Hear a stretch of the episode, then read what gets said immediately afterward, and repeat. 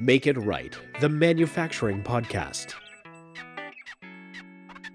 Welcome to the Make It Right podcast. I'm Janet Eastman, and this week on the show, it's part two of our conversation with Justin Stevens of Kitech Automation. We've been discussing the value of automation to your factory floor, and this week we'll look at the redeployment and reskilling of employees. But first, Justin's going to talk about the ROI. We look for under two years return on investment. So, like, we've got a palletizer we're just working on that's got a eight month ROI period. Okay. So within eight months, this $300,000 investment is going to pay for itself. And what about that's the health? Yeah, that, like that's that's a great return on your investment, right? I, I'm also curious too because you're talking about palletizing and and the lifting of some things that could be quite heavy for people. So, what about the health and safety gains of automation? Like Kevin, you it's may have huge. seen this in places too, right? Like there's huge boxes, people are lifting and doing it with their backs. There must be a health and safety and a like a workers' comp or something that's going on with this as well. Yeah. Ergonomics is a huge part of any sort of factory work, and whether that's loading rolls, lo- rolls of material onto a production line, whether it's handling the finished product, like you said, whether it's stretching over to, to do things, or um, you know, we had uh, Peter Gibbons on the on the call, you know, a, f- a few months ago, and he was talking about how still in some factories people are having to lean over and and hit things with you know with broom handles and stuff, and and you know it, so many silly things go on in factories where they ought not to be done that way, and mm-hmm. and so obviously, uh, one of the things I've always said is I want everybody going home with all their fingers and toes, right? Mm. And the, re- the reason I mention that is hand injuries are the number one cause of injuries, or the number one result of injuries in uh, in in any manufacturing environment. And so, um, you know, if you're if you're seeing people that are working and they've got digits missing, then clearly the type of work that they're doing is is uh, is, is not suitable for them to be doing it in the way that they're doing it. Mm-hmm. And certainly lifting uh, or heavy lifting, moving machinery in and out, stuff, that's exactly where we want to be able to have robotics and automation in place and really add to the, the quality of the work, the, the quality of the workplace that people are working in. Mm-hmm, mm-hmm. So, Justin, did you have something to add there? Uh, I was just going to say 100% agree. Like there's there are actually very dangerous jobs in manufacturing plants, like that can really harm the body, that are fairly simple to automate because of how repetitive it is. And so, like the health and safety aspect, um, health and safety managers typically love us. Once once we're in and working on that project with them, they can really see, okay, this makes a ton of sense. Why did we wait so long to bring something like this in? Mm-hmm. Right? Because uh, safety is our number one concern, especially with robots. So every robotic system has an entire safety system built around it.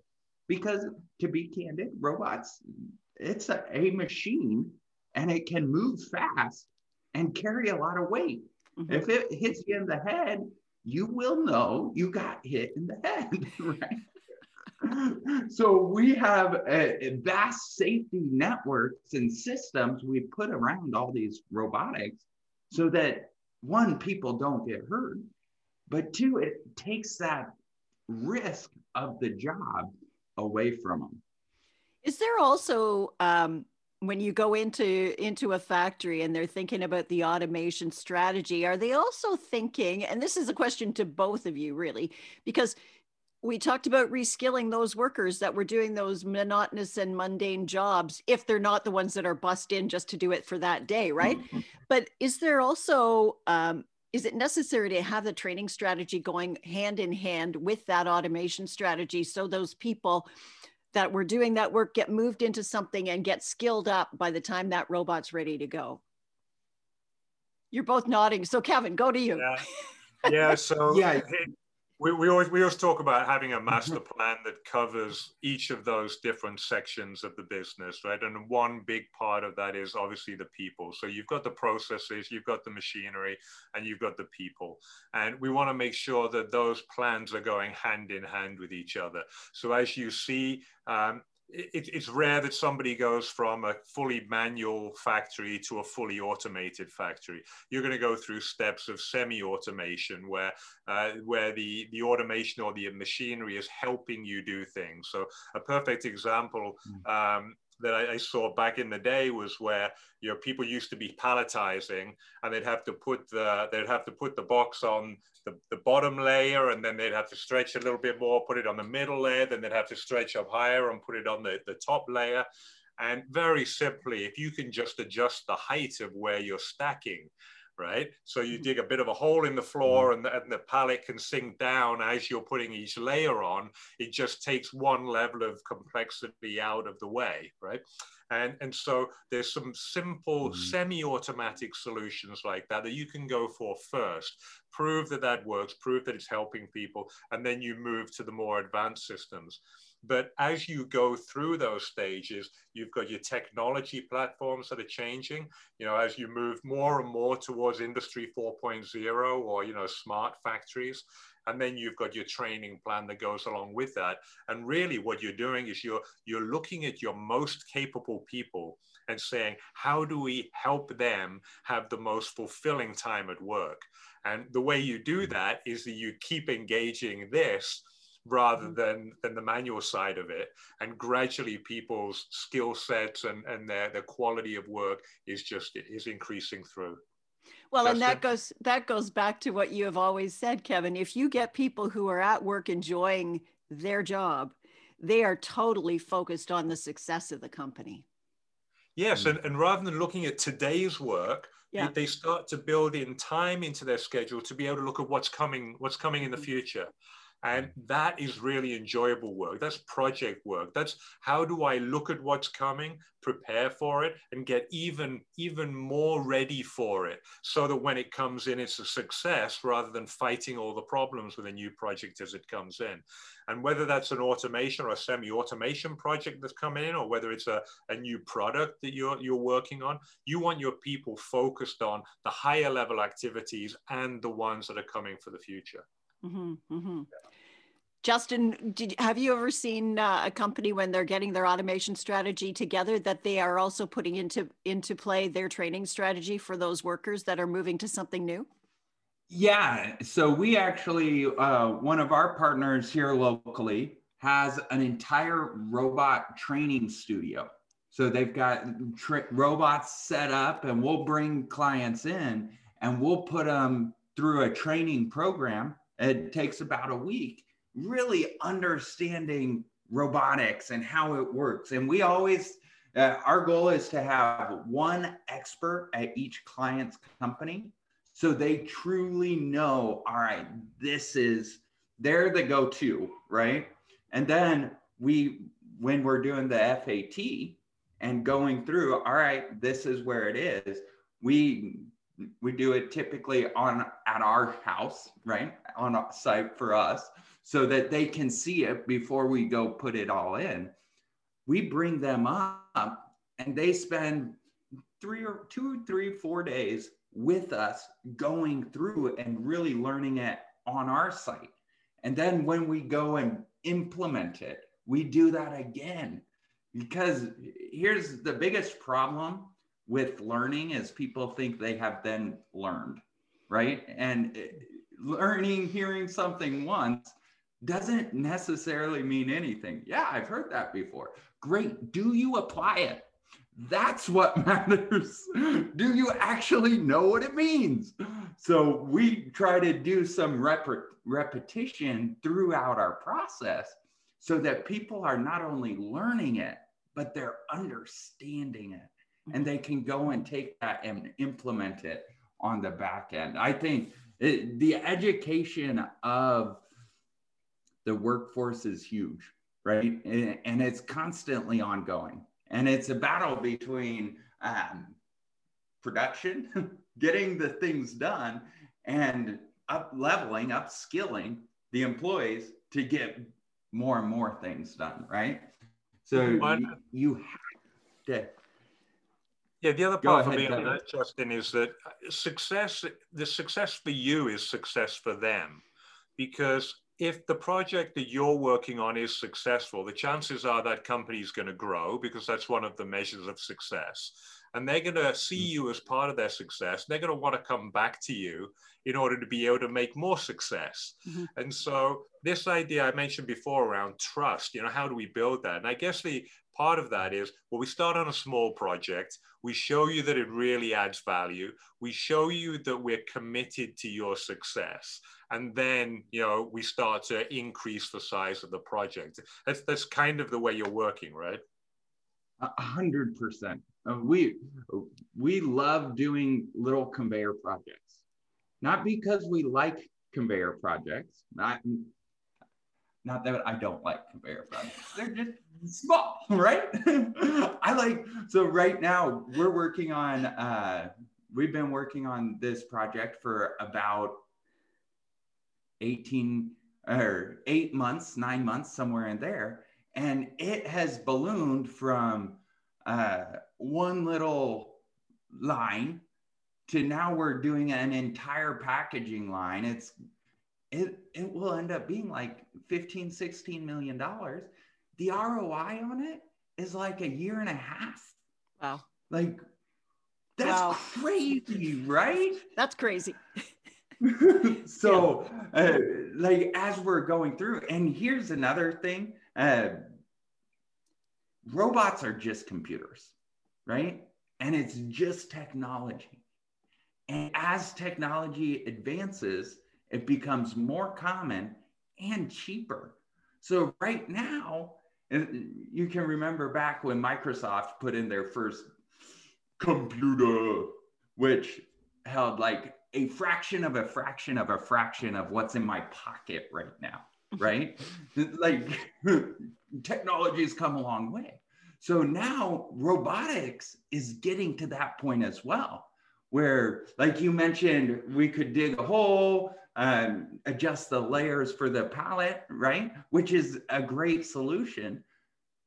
If it's only twenty, thirty thousand dollars more to put in a full robotic automated solution, doesn't make sense to take the baby step, right?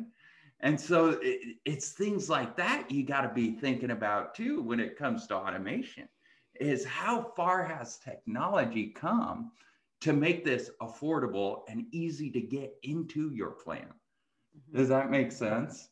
Yep, totally. So uh, we're pretty much out of time, gentlemen. So I wanted to give uh, Justin a chance to give some key takeaways. So if people are looking at, you know, some of their their manufacturing processes and their pa- packaging processes, what are some of the things they should be looking at when they're considering automation? I love it. So uh, first thing I would look for is headcount. Where do you have a lot of people working on different projects? Is it case packing? Is it uh, primary packaging? Is it palletizing? Like, look at those different areas. That would be a good place to start. Typically, if there's a lot of people, there's going to be a high, uh, high ROI or short ROI period, right? Uh, second thing I would look for how are you moving your product from station to station, right? So if let's say you're doing case primary packaging and you put them all in the box ah, and then you pick the box up and move it over to this other place where you put them in another box. And it's all manual. Conveyors is an amazing place to start. And conveyors are overlooked a lot because it's like oh it's a conveyor whatever if your conveyors go down, you know your conveyors are down, right? It, it, like it's simple, but it is the most important piece of the puzzle, right? You've got to have that continual flow. The other thing to be aware of is is there a place that you're getting a bunch of uh, surges, right?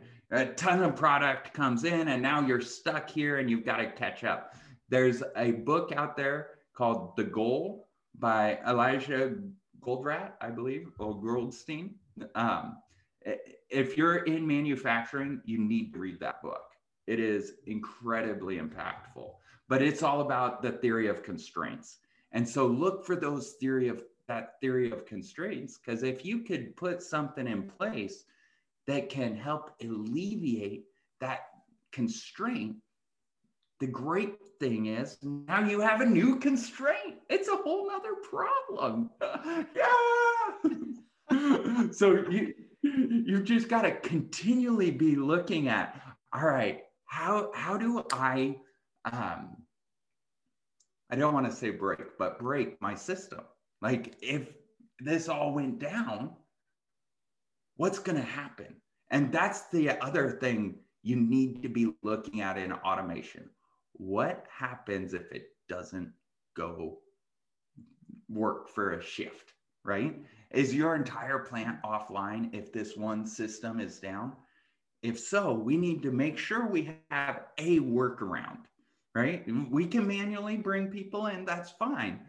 But if it's not designed to manually bring people in, you could quickly get into a scenario where you're like, oh my this is not good, not mm-hmm. good at all. So you've got to you've got to be thinking about all of those things. And that's one of the reasons people bring a company like us into the equation. We have an engineering team. We have a ton of experience in a lot of different packaging areas. We are going to look at your line completely different than you do.